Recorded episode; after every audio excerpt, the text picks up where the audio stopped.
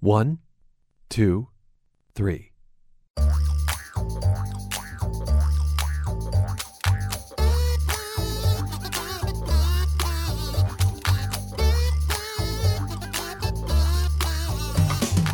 Welcome to Three Song Stories, the podcast that forges stories of steel using the power of music to connect us to our pasts. Thanks for listening. I'm Mike Canary. Our guest today is Ryan Warner. Ryan is senior host of Colorado Matters, the flagship daily interview program on CPR News. That's Colorado Public Radio in Denver. He has helped lead the show for more than 14 years now. Previously, Ryan hosted talk programming at public radio stations in Fort Myers, Florida. He's the founding host of our afternoon show, Gulf Coast Life, which was originally launched as Gulf Coast Live in 2004, and also Yellow Springs, Ohio, and Columbia, Missouri before that. Ryan describes himself as a francophone aviation geek who grew up in Los Angeles and Palm Springs, California. I would describe him as a super talented and thoughtful person who I'm really glad I got to work with right at the beginning of my career in radio. So this, as I sit here in the chair he used to sit in to interview other people, is really cool for me. I get to interview Ryan Warner, and here we go.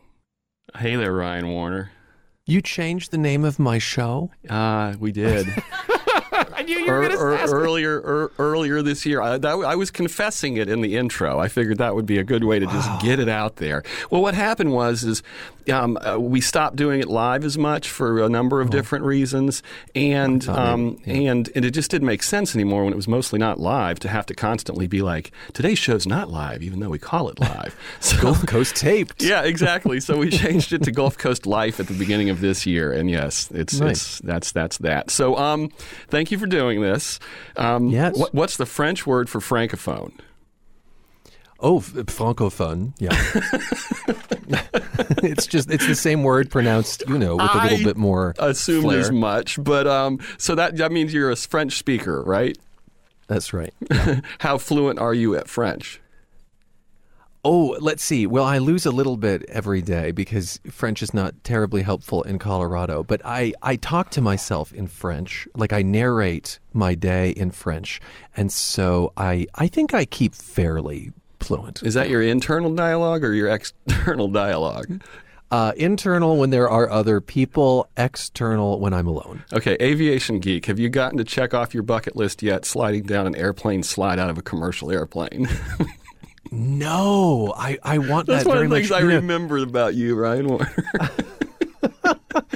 I watch videos on YouTube of slides deploying. It's this kind of aviation porn. And they slow them down, because these slides deploy very quickly. They have to. But they'll slow them down, and you can just watch the slides unfurl. That's awesome. I'll have to do that. So pandemic dancing much? Yes. You must have done some research. Oh, I do a bit. A lot of dancing, mostly in my apartment, to get me through the monotony of the pandemic. What kind of music are you dancing to? I found a really great tune from a local DJ that I heard during a virtual dance party he was holding, and he put such stank on it. And, I could play it, but then that's not one of the songs I've chosen. You got it right there. Can you pull it up and play it while we're talking? Yeah, you want me to do that? Yeah, that we go where it goes, Ryan Warner, and that's where this is going. Okay. Let me turn my board on. Hold on, PC out. Okay, and then Carl Carroll. Oh, here it is, Afropana. It's got a nice wind up. Listen to that. Our heads are bobbing. I wish all my guests could do this. Horns, people.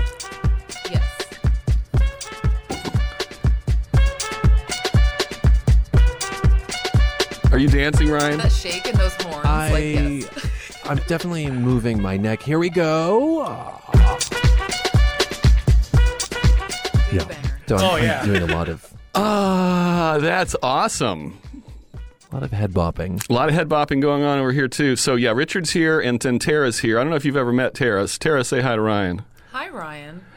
Hi, Tara. Hi, Richard. I've always been a wonderful fan, of your wonderful voice. I was an intern, and then I became a full-time here, so I was just, unfortunately, after you stopped with the show, but wonderful stuff. Well, I am so happy you work at WGCU. I feel like it's a great place when you love public radio. I agree with that wholeheartedly. So, California, what was the musical background of your childhood out there? Everything, essentially, that I listened to as a kid was through my mother, and so it was a lot of Pointer Sisters, Barbara Streisand, Neil Diamond, and my mom took me to my first concert, which was Harry Belafonte. Wow. Do you remember where the venue was or where you guys were at that point? Yeah, that was in the Coachella Valley, which is where Palm Springs is, but the McCallum Theater is probably the largest venue in the valley, and it's in Palm Desert, California. And that's actually a stage I was able to perform on because I did opera as a kid. And, you know, so in a way, I shared this stage with Harry Belafonte, I think it's fair to say. You did opera as a kid. How does one do opera as a kid in California when you were a kid? Well, there was an opera company in Palm Springs called West Coast Opera Company. And, you know, it's a resort town. People want to be there. So they drew a decent amount of talent. And they just needed, like, kid extras who sang a little. And so I was in I Pagliacci and Cavalleria Rusticana. Those were the two operas I was in. When did you stop doing opera? I'm going to spend some time right on after that. Right after that? So, right after that, yeah, it was short-lived. So in terms of singing then, are you still singing? Do you get up? Do you do karaoke? Like, what's singing in your world? Oh, the reason I laugh is I attempted Gladys Knight's Midnight Train to Georgia at a karaoke bar. This is years ago. And that song is so hard to pull off. I destroyed it. It was really a dumpster on fire going down a polluted river. It was awful. So if I have you think back to your childhood, what would be the earliest musical memory that flashes into your brain?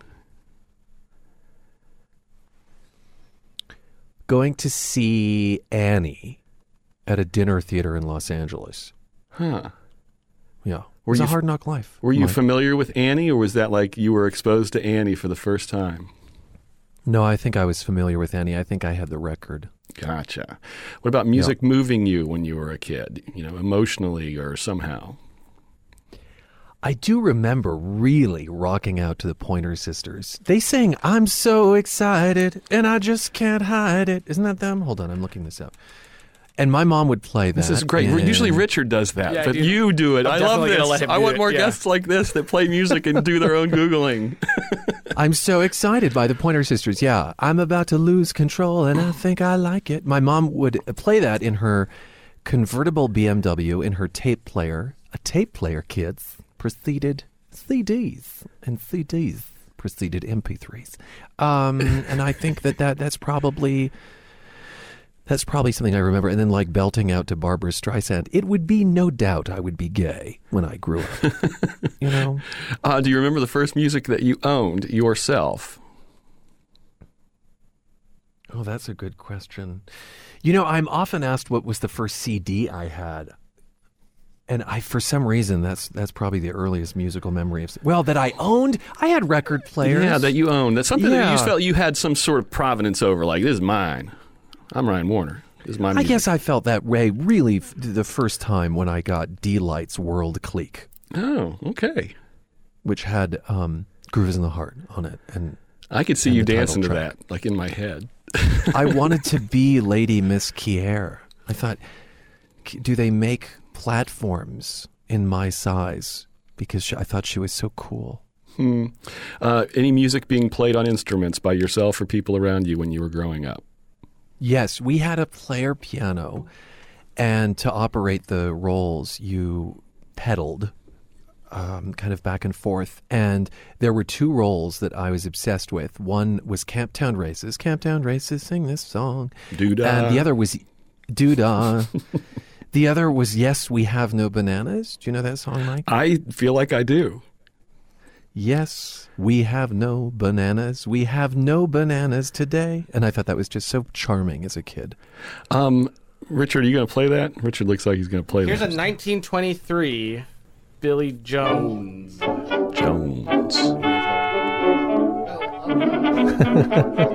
This makes me sound so much older than I am. There's a fruit store on our street. It's run by a Greek. And he keeps good things to eat, but you should hear him speak. Solid rhyming. When you ask him anything, he never answers no. He just yeses you to death. And as he takes your dough, he tells you, yes, of course, we have no bananas. We have no bananas today.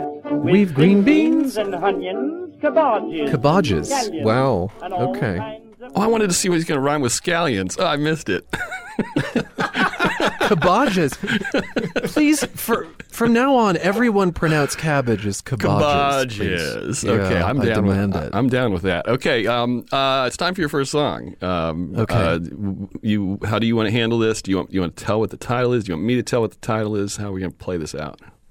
Oh, you say it. I'd like to be introduced, Mike. Oh, okay. Well, this is I'll introduce it better later too. Going Down Jordan by Harry Belafonte. Is that what you are talking about? That's exactly what I'm talking about. So, as I said, Harry Belafonte, the kind of king of calypso, and the civil rights activist.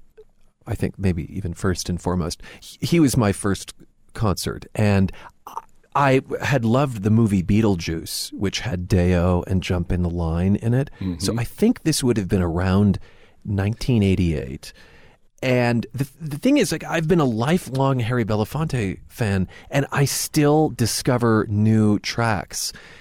Mike, this track was in 30 Rock when Liz Lemon thinks that she has sat next to Oprah on an airplane, and Oprah has revealed to her before the world her favorite things. And Liz Lemon says, I met Oprah, everyone, and she said her favorite things are saltwater taffy, sweater capes, platform flip-flops, paisley, and calypso. And this song plays. And it brought you right back. Well, I'd never heard this song before. That's what I love about Harry Belafonte. Oh, so you knew it was him, but you didn't know the song. I didn't. His canon is so vast. Well, shall we listen to it? Yes. And imagine being on a plane next to who may or may not be Oprah Winfrey. Sure. This is Going Down Jordan by Harry Belafonte from his 1961 album Jump Up Calypso. Man, that's one heck of a song. It's a wall of sounds. Yeah. And just, thematically and everything, My favorite thing about that song is you've got Harry Belafonte, and then the background choir is like a white church choir from Omaha. It's such a contrast between Harry Belafonte and this vanilla white bread choir behind him. Huh. After you heard it on 30 Rock, did you immediately look it up on wherever you could look it up on and try to find out what the song was? Because you probably only heard some of it, Yeah. Yeah, I think I probably Shazammed it and then had to, pause the video just right so that I could play it and then press the Shazam button. I later went as Liz Lemon in that episode for Halloween. So I acquired a sweater cape and platform flip-flops and paisley and saltwater taffy. And then I found this bracelet that had a little Bluetooth speaker on it, and I just played the song on loop at every Halloween party I went to. First of all, genius. Second of all, did anybody get it? Like, without explanation? I think one person went, wait, are you Liz Lemon from that episode like 10 years ago? And we fell in love, and his name is Jake Gyllenhaal. No, none of that is true. Then not the last part. I don't know if you ever listened to, there's a podcast now, radio show, Bullseye, Jesse Thorne out of L.A. But last night's episode, or this week's episode, is with Tina Fey and her co-creator on 30 Rock. It was pretty interesting. You should check it out if that's something you're into. I will. I've just written it down. Did you ever see Harry Belafonte again? No. Ever a chance to interview him? Never had a chance to interview him. What I loved about that one concert is that he encouraged the audience to sing with him. And I think that he had, Palm Springs has been referred to as God's waiting room. It's, it's an older crowd. And I think he had a lot of timid people in the audience. So he said, sing along to Deo or whatever it was. And no one did because they were all, they all had inhibitions.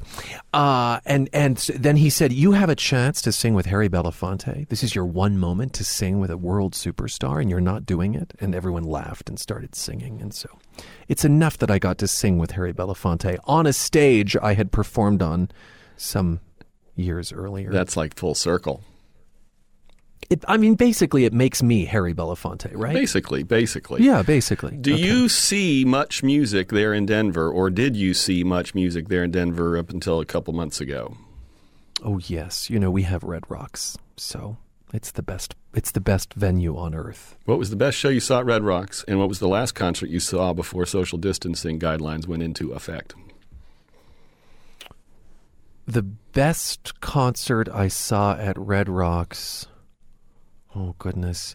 Well, I'm going to promote a local boy. Gregory Alan Isakov, the singer-songwriter from Boulder, did a show with the Colorado Symphony, and it was goosebump-inducingly beautiful.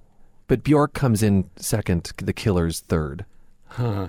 It must be great having a really, world-class venue there that anyone will come to and just having access to it. I'm jealous. It's amazing. And, when it's not... in use as a concert. And can I take that over? Wait, is there editing on this podcast? No, there is no editing, Ryan. That was it. I was going to give you a pickup. Is something that, you could do a pickup and then we can show people how pickup works, but then we'll leave all this in too. They're just going to hear it, yeah. It must be great having a really, world-class venue there that anyone will come to and just having access to it. I'm jealous. It's amazing. And, when it's not a concert venue, you can just work out at Red Rocks and hike up the steps. It was a works project administration construction. It brought us out of the Great Depression. Maybe it'll help with this one. Yeah, might be needing some more of those kinds of things. When I did my first big cross-country and back road trip, I stopped there.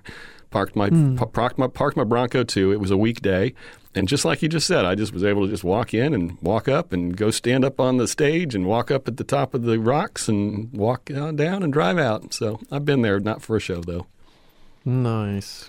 I'm trying to think of the last show I saw live before the pandemic was Bleachers with Jack Antonoff. Have you ever traveled a fair distance specifically for music? I've never hopped on a plane for a concert. I guess unless you count Broadway. I flew to New York to see Hedwig with Doogie Howser. What's his name? Doogie Howser. Neil Patrick Harris. Neil Patrick Harris. Well done, sir. I would fly to New York for that too. Yeah, no doubt. Yeah. Have you seen many Broadway shows? Have you been back? More than that time. Yes, I have. And I got to see Oliver in London's West End. That was really fun. I saw Miss Saigon. I'm not a huge fan of that musical. My great musical regret is that before her death, B. Arthur did a one-woman show, and she remembered her early years in vaudeville, her rather record-setting stint on Maude, her Golden Girls years, and it was just her and a pianist and accompanist, and I have the CD, and I regret not seeing that Broadway show. Did you have a chance to and just didn't take it, or were you going to have to move some things around to make it work? Yeah, I don't. It was not logistically possible at the time. I think she was on Broadway when I was in college in Missouri, and I didn't have big fancy Big Apple money. Did you always know that journalism was where you were heading, or how far back does that arc go for you? I think the Challenger disaster, which had been piped into classrooms, was the moment that I knew I wanted to be a journalist. Peter Jennings was anchoring, and I just admire him so much. I thought he had such such grace, such elegance. And he was live during the Challenger explosion, you know, which kind of traumatized a generation of kids who were watching Christy McAuliffe blast into space. So what is that? 86. Mm-hmm. 86, and I was born in 78. Someone do the math. Yeah, you were 8. Is that 8? No. You were born. Yeah, 8. Yeah, that's right. We should be able to do radio math better than that. You know, we both do radio. No, we shouldn't. No, it's live math is never smart. It isn't. I was in eighth grade at Fort Myers High School or Fort Myers Middle School, and when we got the news, we went out onto the field and we could see the smoke across the state. Oh, Mike. Yeah, like we could see it. It was like, you know, it was only a couple inches tall, but you could see it. So that's definitely one of my first memories. Oh, my goodness. I can't imagine. This was in Los Angeles, so it was, you know, as the crow flies, quite distant. But so then did you, you know, do what you had to do in high school to be like on the newspaper club and then go and get a, you know, degree in journalism and just all the things that one would do? I got a gig writing a kids column in a newspaper in middle school. And then, I got an internship at the local ABC affiliate, KESQ. And I was an anchor on Aztec Action News, which was our closed circuit daily news program in high school. Wow. Is there any footage of that in archives? I hope not. And then, so you went to college in Missouri, or was that your grad school? I went to college in Missouri, and that's a really good journalism school, though it's strange that I didn't wind up doing journalism. I did French and political science. Oh. But I had two jobs in radio, and so I didn't feel that I needed the degree because I was getting such fine professional experience. I started at a public radio station called KOPN, and my job was to do local cut-ins during Fresh Air. So I was on the air maybe a minute 30 throughout the hour, and I would come in just for that and kind of worked my way up there. And, you know, they paid me to listen to Fresh Air. It's a good gig, you know. Here, Richard, cue up one of those things. Did you ever say anything like this while you were doing the cut-ins for Fresh Air? Oh, boy. Girl, I am the new drag queen Clotilda Otranto. Oh, thank you for keeping that. Here, let's hear something else. And now, ladies and gentlemen, Ryan Warner. Skylark, have you anything to say to me? Won't you tell me where my love can be? Is there a meadow in the mist where someone's waiting to be kissed? Skylark, have you seen a valley green with spring, where my heart can go a-journeying over the shadows and the rain to a blossom-covered lane? And in your lonely... Oh, I should have chosen that song, but now I don't need to because you chose it for me. That's like time travel right there, Ryan Warren. Oh, I'm all welling up. You know, I got to go to Bonaventure Cemetery, which is where that rather famous statue is from Midnight in the Garden of Good and Evil. That's where I first heard that song by Johnny Mercer. Do you remember your first proper interview when you were the one that was in charge of talking to somebody for, you know, a radio show or a spot for the newscast or something? Mm-hmm. Yeah, I do. This is going to sound remarkable. It is remarkable. It was Tom Wolfe. The author? Yeah, he came to town and I covered it for the local paper in that kids column. Well, at that point, I'd sort of graduated to being a stringer. And he came to a synagogue in Palm Springs in his like gorgeous white or off-white linen suit. And I think I got a few words with him after his speech to add quotes to the piece. How did the whole monthly interview with governors thing come about? And are you still doing it now that you have a new governor? Yeah, we've done it 3 administrations now. It started under Bill Ritter, who was a Democratic governor of Colorado, continued through the 2 terms of John Hickenlooper, a name that you may know because he ran for president. Now he's running for Senate. And it continues under Governor Jared Polis. It's not quite monthly anymore. It's just sort of semi-regular. He just has I think he has a different relationship with the press than his predecessors. And how did it come about? We asked. We just said, can we do this? And no one was really doing it.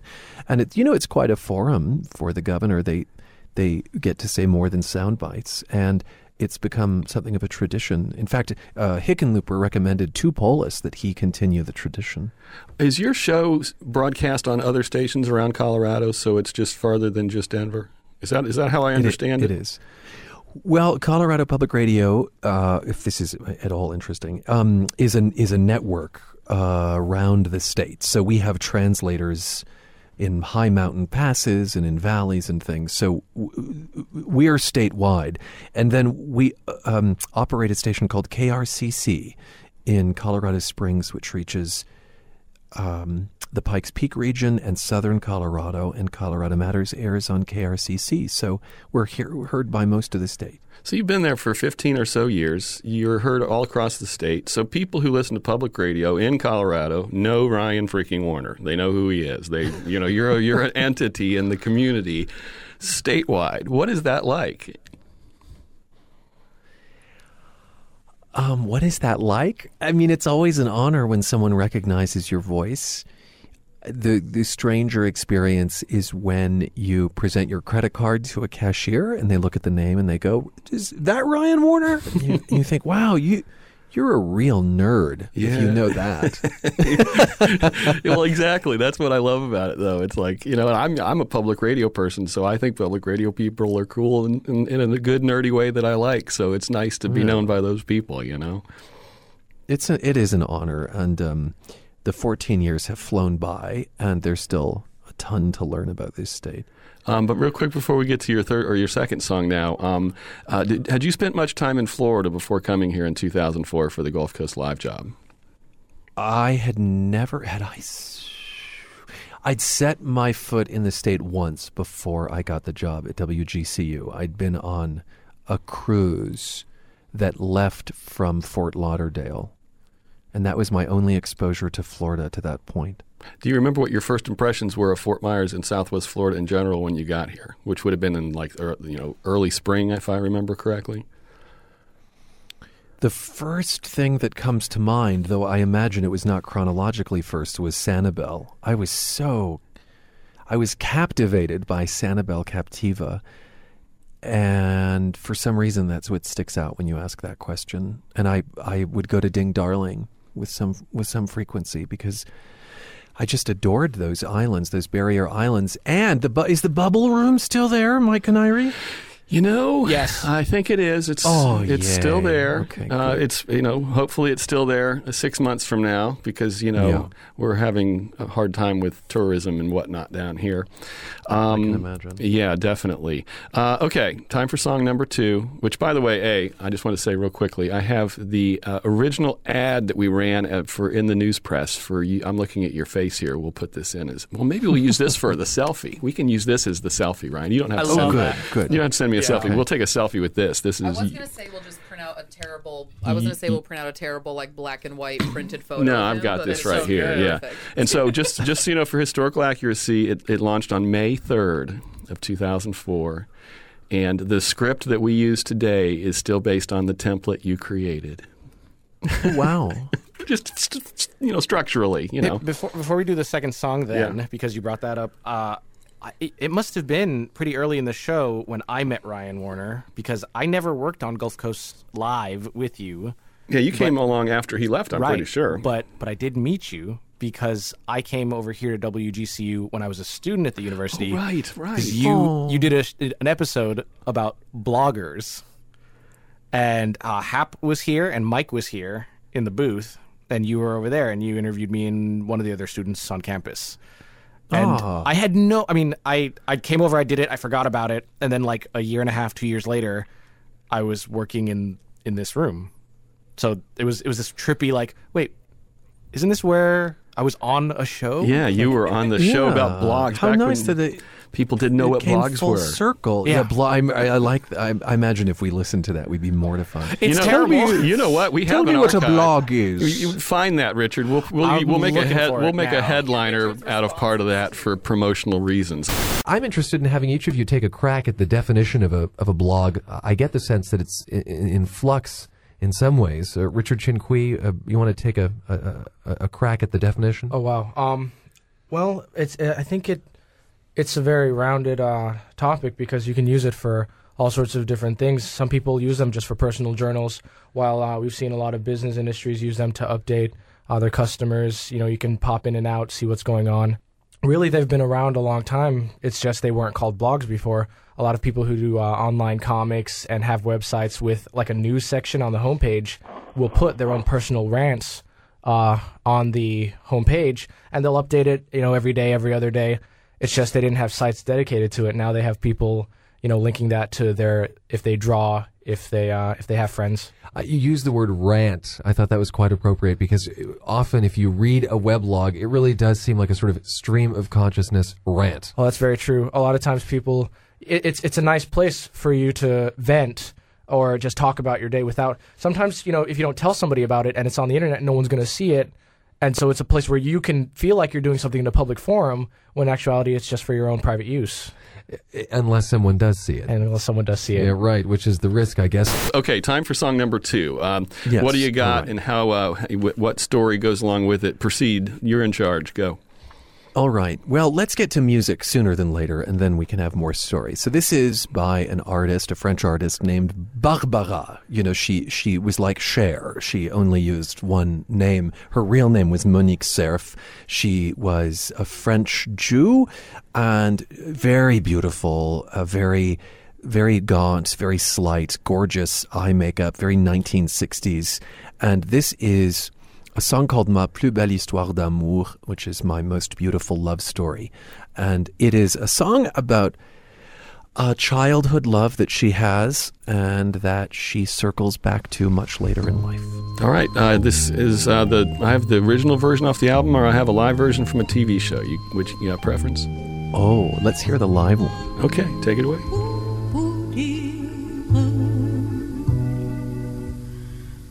Plus belle histoire d'amour, c'est vous. I'm kind of blissed out now. Yeah, me too. And I don't know what she's saying. So what's going on there, and what's the story? Well, yeah, it starts out, she talks about that she was an enfant, griffes au genou. She was just a kid with, like, scratches on her knees, you know, from crawling around in the dirt. And she meets this boy, and their paths wind towards and away from each other throughout their lives. And at the end she says, C'était un soir en septembre quand vous êtes venu m'attendre. It was a night in September when you came waiting for me. And finally she realizes que sa plus belle histoire d'amour c'est vous, that her biggest history, her biggest love story is him, is you. And I think I was an exchange student in France, and I think that if you asked people to name a French singer, they'd probably come up with Edith Piaf. But I just think that Barbara is really underknown. I think that I identified with her because she's like a bony Jewish kid, just like me, and and I suppose there's part of me that wanted her eye makeup too. You know, in watching the videos that I pulled up to find versions of this on YouTube, she's pretty hypnotizing with the eyes and the everything. Yeah. Do you remember, like, being exposed to that song for the first time? Did it bring you back to any particular memories, like when you were in France or anything like that? Yeah, I went to France in high school. It was my senior year in high school, and it was through Rotary, which has you stay with 3 families over the course of the year. And my first family and my favorite family, the Coates, who lived in a town called Chambéry in the Alps, they were just incredibly festive. Their home was always open for friends and meals, and there was always music. They turned me on to Nina Simone, and they turned me on to Barbara. And I just remember listening to Barbara on their CD player with all of the casement, I guess they were like casement windows or those very French sort of shutters. They were all open and the breeze was coming through in their hilly home. And yeah, it's a great association. You know, I'm just glad I've made it through this entire arc without having to say any of the French words myself. See how I did that? I got you to do all that for me. You're welcome. Do you? I mean, would her music be on your Spotify or whatever it is you use to consume music? Oh yes, absolutely. Yeah, and this and many more tracks. Yeah. How do you consume music? The two most popular platforms for me are on my Alexa in my bedroom through Amazon. I'm sure there are people who are just like mortified that I have an Alexa in my bedroom because of the spying. And I consume a ton of music on YouTube. I've subscribed to YouTube Premium, and I mostly just get exposed to music through the videos, and I create my own playlists. If you're in a car, how's the music coming in, or are you listening to music in the car? Always. I'm not driving a lot these days. I'm just riding my bike to work. But when I'm in the car, it's because you live in Colorado? Because I live in Colorado. We believe in bikes. I listen to YouTube over Bluetooth. Oh. YouTube over Bluetooth. So you like have it comes up on a screen. See, my car didn't even have Bluetooth, so I still don't really know what that means. It's magic. It's these little I know what Bluetooth Smurfs. Is. I just don't know if like listening to YouTube in the car means there's a video that you're trying not to pay attention to. Or... Oh yeah, no, it's. I'm not watching the screen. It just is the method of delivering the audio. Gotcha. Okay. Do you guys do music on Colorado Matters? Like live music sometimes? Oh sure. Yeah. Absolutely. Yeah. The Colorado music scene is. A huge focus for us, and we have a lot of really talented people here, some of whom have made it big, you know, Devotchka and Nathaniel Rateliff and the Night Sweats and Gregory Alan Isakov, and of course we have some of the treasures like Judy Garland, who's from Colorado, and she's been on the show a few times. So absolutely, music's a part of it. I would die otherwise. I would die, Mike. If you, I know you guys do like take the show on the road kind of thing. I've seen that, but do you ever do it specifically for music, where you kind of weave in, you know, sort of semi Prairie Home Companion style or something like that, where you've woven music into the production? Yes, we do a big show called the Colorado Matters Holiday Extravaganza every year. Really? That's so cool. Yeah. And it's like an old-fashioned radio show on a stage in front of 1,000 people. I don't know that it'll happen this year just because of COVID, but that is a mix of music, live music on stage, and conversation. And that is one of my great joys. It is a throwback to the days of when my great uncle was in radio, a man named Eddie Ballantyne. He was the band leader of a show called The Breakfast Club with Don McNeil out of ABC in Chicago. And that was a morning program that had a band. And so I have to think that some of this stuff is in the blood. Oh, that sounds so cool. I would love to be able to do that here. Richard, we need to sort out a way to do that. We have a very small team, though. It makes it hard.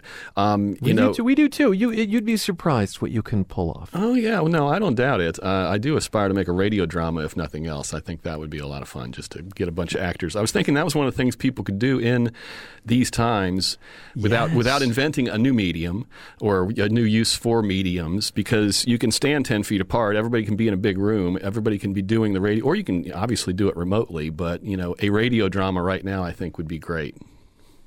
Yeah, and think of everything you've got around you that could be the Foley art. To be fair, there are like fiction podcasts. That's true. That's very popular, and that's basically what that is. Do you listen to podcasts, Ryan?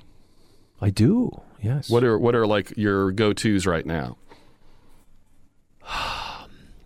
I, right now, am not listening to a ton of them because I'm not driving. Driving was the reason I had podcasts on, and I had a fairly long commute.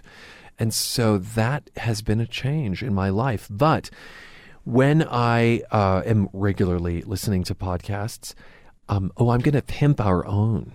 We launched a podcast called Back From Broken, which is a really beautiful podcast about recovery. and 12-step, and I am a huge fan of that. And then, you know, I love the Moth. Mm-hmm. I just adore the Moth. I think probably I just had that planted in my mind because Richard was talking about storytelling podcasts. We air that on Saturdays at 6, so I get to listen to it over the air. It's pretty cool. Yeah, so many of these like hybrid. I mean, the Daily is amazing, so I should throw the Daily in. But, you know, so many of these are now podcasts and terrestrial radio. Yeah. One of my new podcasts that I listen to, they put out one or two episodes a week. It's called This Week in Virology.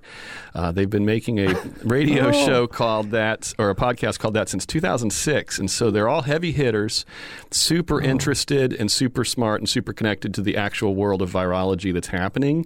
And so like listening to it is like seeing the future in terms of like what's going to be burbling up through the news sources and what things like NPR are going to be covering. You know, I knew about remdesivir 3 weeks before everybody else, and oh my goodness, I've got to check it out. Yeah, this, and it's fun because they're clever, fun people. They have good repartee because they've been doing it for so long. But yeah, that's my thing. Yeah, I'm gonna throw in one too. I've been listening to The Darkest Timeline, which is hosted by Joel McHale and Ken Jeong. From Community and other projects, but the title comes from Community.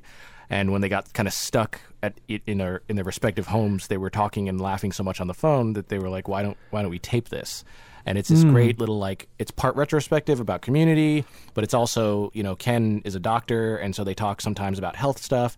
The second episode, they have Andrew Yang on, like through Zoom or, you know, something like that. So like it's kind of this weird mishmash podcast with two really funny guys who clearly love each other and are still really, really good friends after all these years. I love it. I love the resurgence in radio that people call podcasts, but it's just the resurgence of radio, you know? I love it. It is. We have a line here, which is radio isn't going anywhere. It's going everywhere. Exactly. Well put.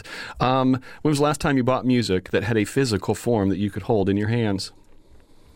Oh, quite recently. There's a great vinyl store here called Wax Trax. How large is your vinyl collection?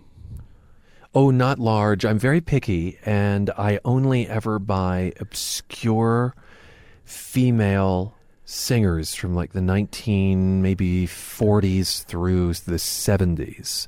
And the last great find was an album by Keddy. I'm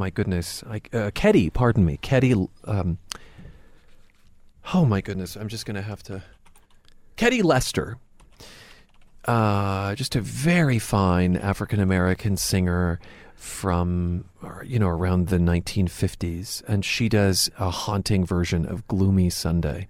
Should we just make that my third song? That's not what I... No. Okay. If you were a championship wrestler, Ryan, what would your song be that you came out to, you know? That's such a stretch for me, imagination-wise. Yeah, like my walk-up song.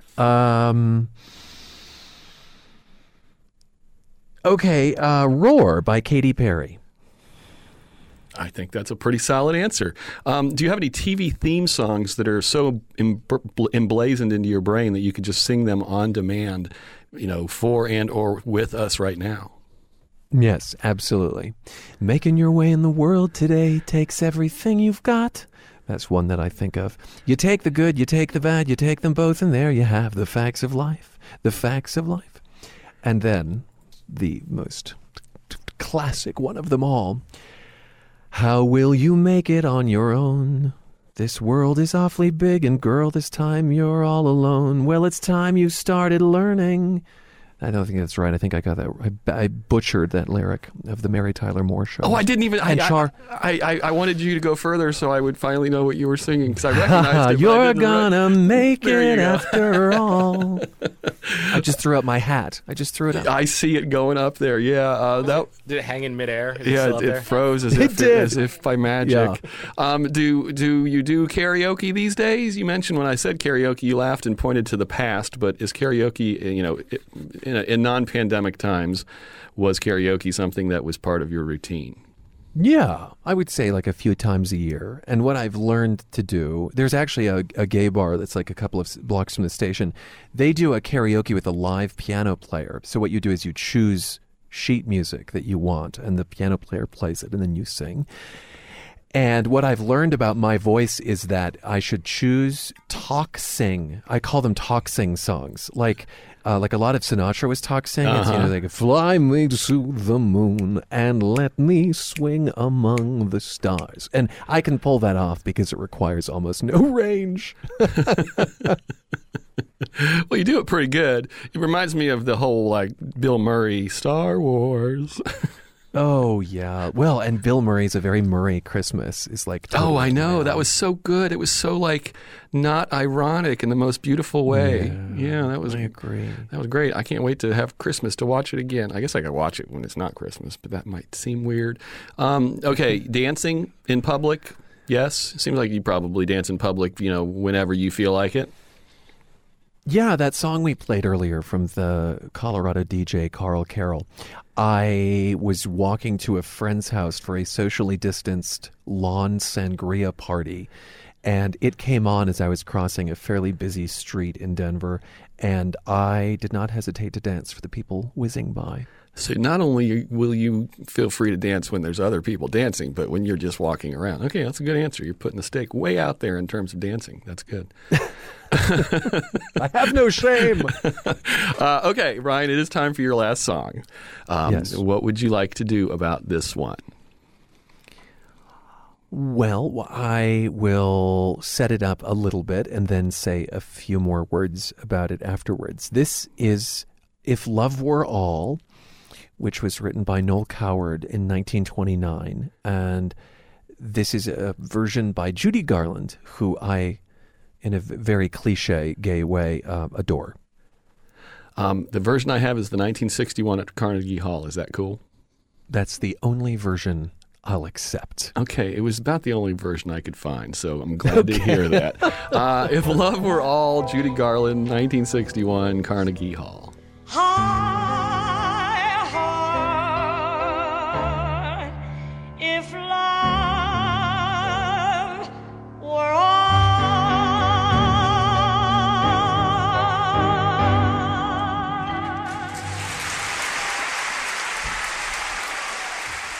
You know, Judy Garland could torture a vowel. It's just amazing to hear her sing. And she says, hi, her. I can't even quite get there. Hi, her. I'm like doing way too much Cher there. But she just had such articulation and interesting articulation. And that 1961 Carnegie Hall performance, boy, that's a concert I wish I could have been a part of. Why did this song make it to your list of three? I think it's just the right amount of forlorn. My favorite kind of music is the kind that makes me feel a bit hangdog. And, yeah, I think she's sort of mourning the idea that love isn't quite enough. You need something more. Did you ever see Judy Garland anywhere? Judy Garland, no. But my father used to go into a bar. I think it was called it was called Shay J's? Or the Lemon Tree. Anyway, in L.A., and she was often at the bar there and self-medicating most likely. And my father would see her there. And so it doesn't, that basically makes me Judy Garland, right, Mike? That's how that works. Yeah. Judy Garland by association. Sort of. Yeah. What age would you have been when you were in L.A., and what was it like being in L.A. at that age? I was there from birth until third grade. Okay, so that was first, and then Palm Springs. Gotcha. Yeah. So you was L.A. like then? Yeah, I don't know. When you're a second grader, you don't really know what L.A. was like. Yeah, the L.A. to me was the airport. It was LAX because I'm such a plane freak. We would always go to a restaurant called The Proud Bird that was at the end of one of the runways, and every table had headphones, and you could listen to the air traffic control. That was peak L.A. to me when I was a kid. That's pretty good peak L.A. as a kid. Jeez. It is good. It is awfully good. The airplane stuff, did you want to be a pilot, or did you just dig the world of airplanes? I did want to be a pilot for a while. I took flying lessons. They get awfully expensive, awfully fast. And then I realized that it was possible to love airplanes and not fly them. And that's where I've been, you know, most of my life. My grandfather helped design the DC-10, and so aviation was kind of in the blood as well. And if you wander around my home, you'll see a coffee table made out of an airplane wing and a propeller in the corner of my bedroom, and lots of DC-10 memorabilia from my grandfather. It's kind of a comforting symbol for me. I grew up with a kid, one of my best friends, a guy named Alan Dozer. His nickname was Beef, and he wanted to be an airline pilot. He studied airplanes. He could always tell us what planes were as they flew over. And over the years, he had taught us enough that he would challenge us. He'd be like, "What's that?" And we'd say, he'd be like, "You're wrong or you're right." So were you that kid? Were you that kid too? Could you look up and be like, "That's DC-10. That's DC-10 Max or whatever." Could you do that? Yes. I absolutely am that person. I'm also the person who recognizes the liveries, and so I can tell by the paint job what airline that is. And I'm an av geek, a plane spotter, all of those things. It's going to be a while before. I mean, airplane, the industry's really been hammered. That must be an interesting, as a journalist and as an aviation freak, it must be kind of weird to kind of think about that whole way things are being changed because of the pandemic. Yeah, I built a vacation in April around flying on the A380, which is the double-decker Airbus, and I opened a credit card and got bonus miles and put, every stick of gum I could on that credit card so that I could cash in the points for a first-class flight on the A380 from Abu Dhabi to Heathrow. And just had almost a year of anticipation. And it got canceled because of COVID-19. And it's very likely that the economics post-pandemic will mean that the A380 does not fly again. It was already on its way out, and this might have been the death knell. So it is. There's a real loss there for me. Wow. Do you play any instruments these days? I do not. If you could play one instantly without having to try and be good at it, which would it be? The Alp horn, because I think it's so silly and wonderful. The what? The Alp horn is that giant horn that has something like a 12-foot... Alp, like the mountains. Alp horn. Think Ricola. I thought it was an Alp horn. Well, definitely not, Mike. I don't want to play that. So I would play the Alp horn. An Alp horn. Wow. Yeah. And then demand the Ricola commercial. Yeah. And then just demand to bring it to parties. Make room for the Alp horn. Show up at open mics with it. Exactly. Richard's got a little something here. Oh. A lot of build up to the Alp horn. There's a long instrument. There's 9 of them here. So. Oh, they got 9 of them. It's like a group of guys in a circle. I'm so excited. Are they going to do this like bells with different notes, or is it going to be a cacophony of Alp horn?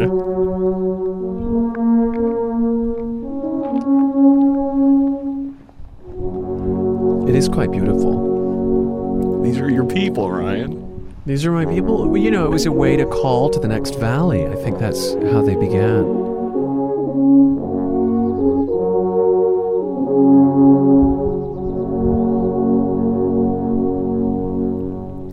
That is beautiful.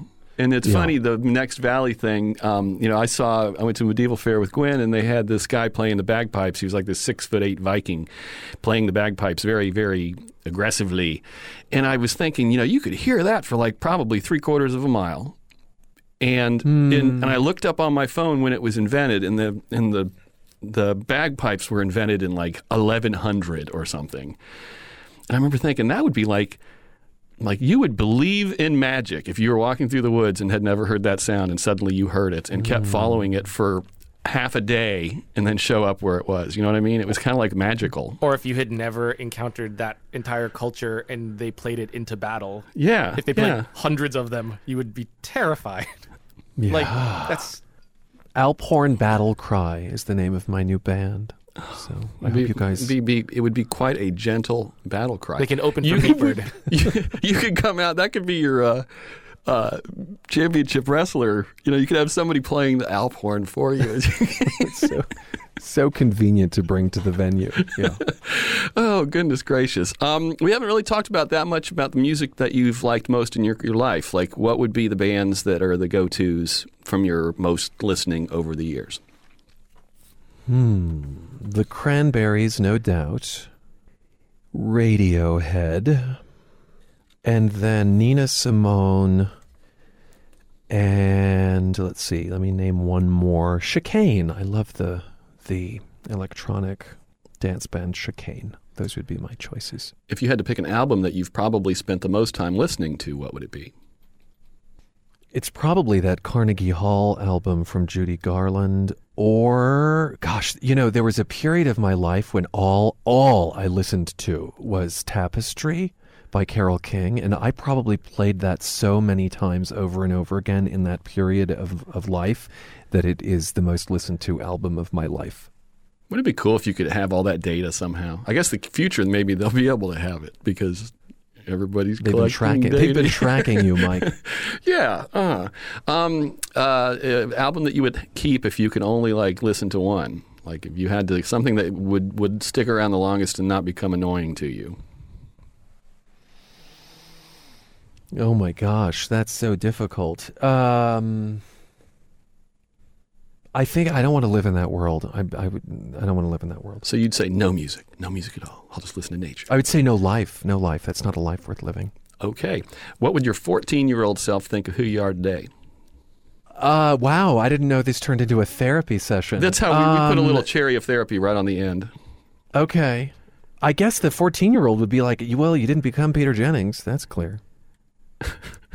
Well, you're a lot closer. I mean, sorry. You're a lot closer to Peter Jennings than most people in terms of what it is you do. Okay. You could have missed the mark from Peter Jennings a lot worse than hosting a statewide show on public radio in Colorado. Well, I appreciate that. Okay. Can you recommend 3 people who you think would make good guests on this podcast, particularly up there in your neck of the woods, because we have access to a studio that we could try to get on?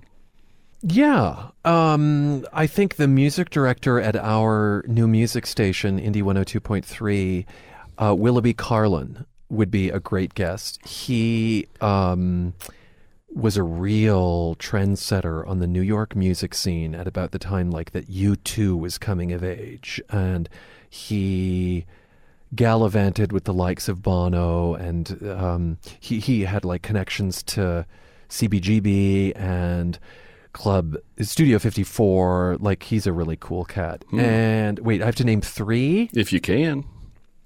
Yeah.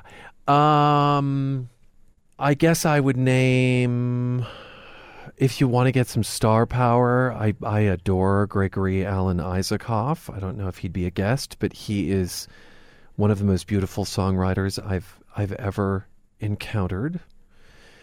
And Julie Davis, who is a singer-songwriter in Denver and who used to be in a band called Bella Caroli, and then she was in a band called Blue Book, and she's been on the Colorado Matters Holiday Extravaganza, and she has a whole lot of heart and soul. Those are my 3. Okay, share this with them and help connect us to them if you can, and we will pursue them as guests. That's how we've used this to. We've gotten quite a few guests that way actually now. Okay, our official last question is there a song that you will always turn off if it comes up on the radio for some reason, whether you just have a memory association with it or it's just a song that you can't stand? Yeah, that song, Bye Bye Miss American Pie, is too long. Every time I listen to that song, it seems to grow by 30 seconds. It's like new verses appear magically. Honestly, yeah, like Good King Wenceslas, you know, that song has something like 30 refrains. Yeah, I would, I'm so not a fan of that song. I know that it's a watershed and it's important and it's not mine. I know from things that get shared on Facebook that was the song that was the number one song in the nation when I was born. So you must hate me then by association. I can't get enough of you, Mike, but I can't stand that song. That's fine. Okay, I'm going to ask you if you have any final thoughts, but I just want to add my final thoughts. I said in the intro that I was happy that I got to work with you, and I just wanted to reiterate that even though we only worked together for about a year, it seemed like a really long time, and I felt like I learned a lot. and I mean, it seems like a really long time in a good way. But you know what I mean? Like I'm still doing this. In a lot of ways, the sort of the example that you set is sort of what got me started is what to do. So I want to say thank you. And now you can have your final thoughts. Well, I am grateful for that. I think that they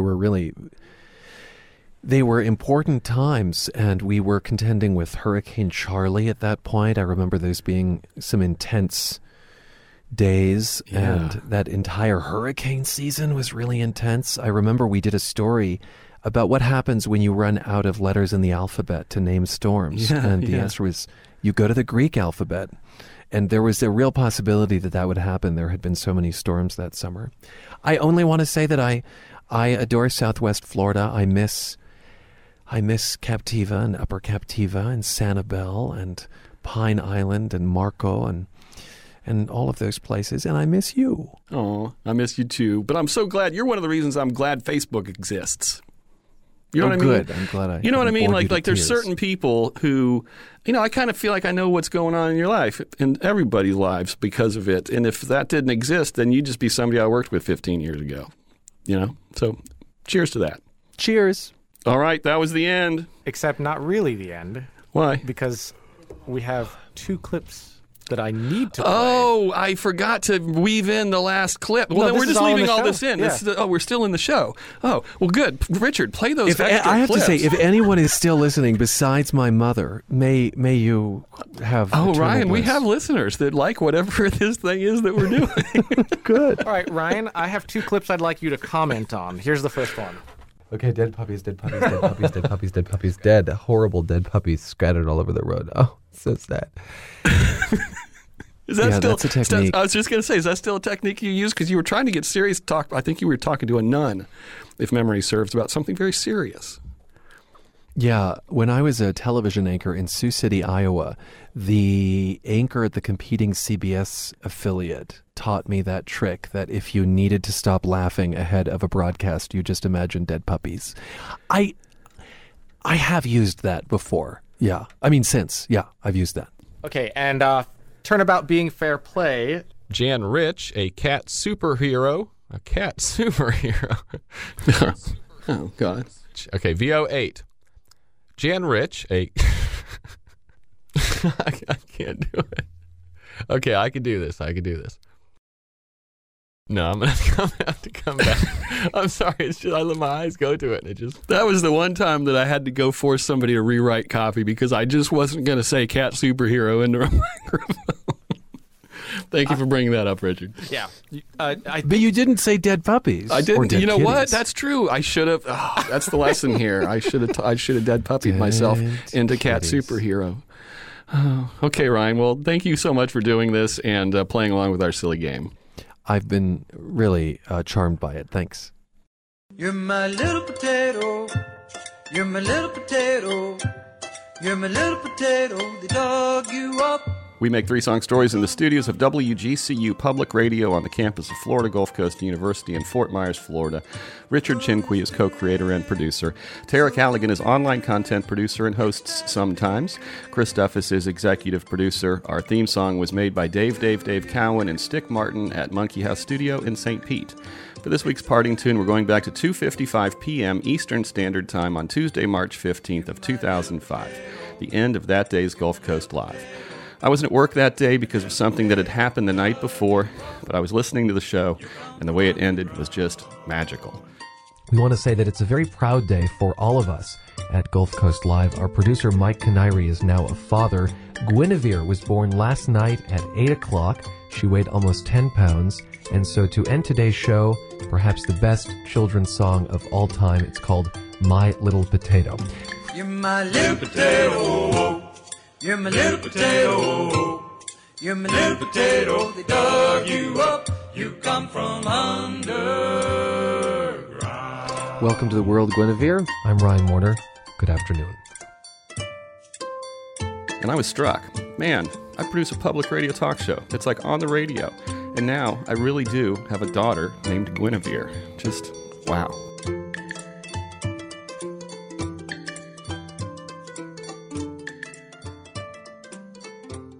Keep listening. Next time on Three Song Stories.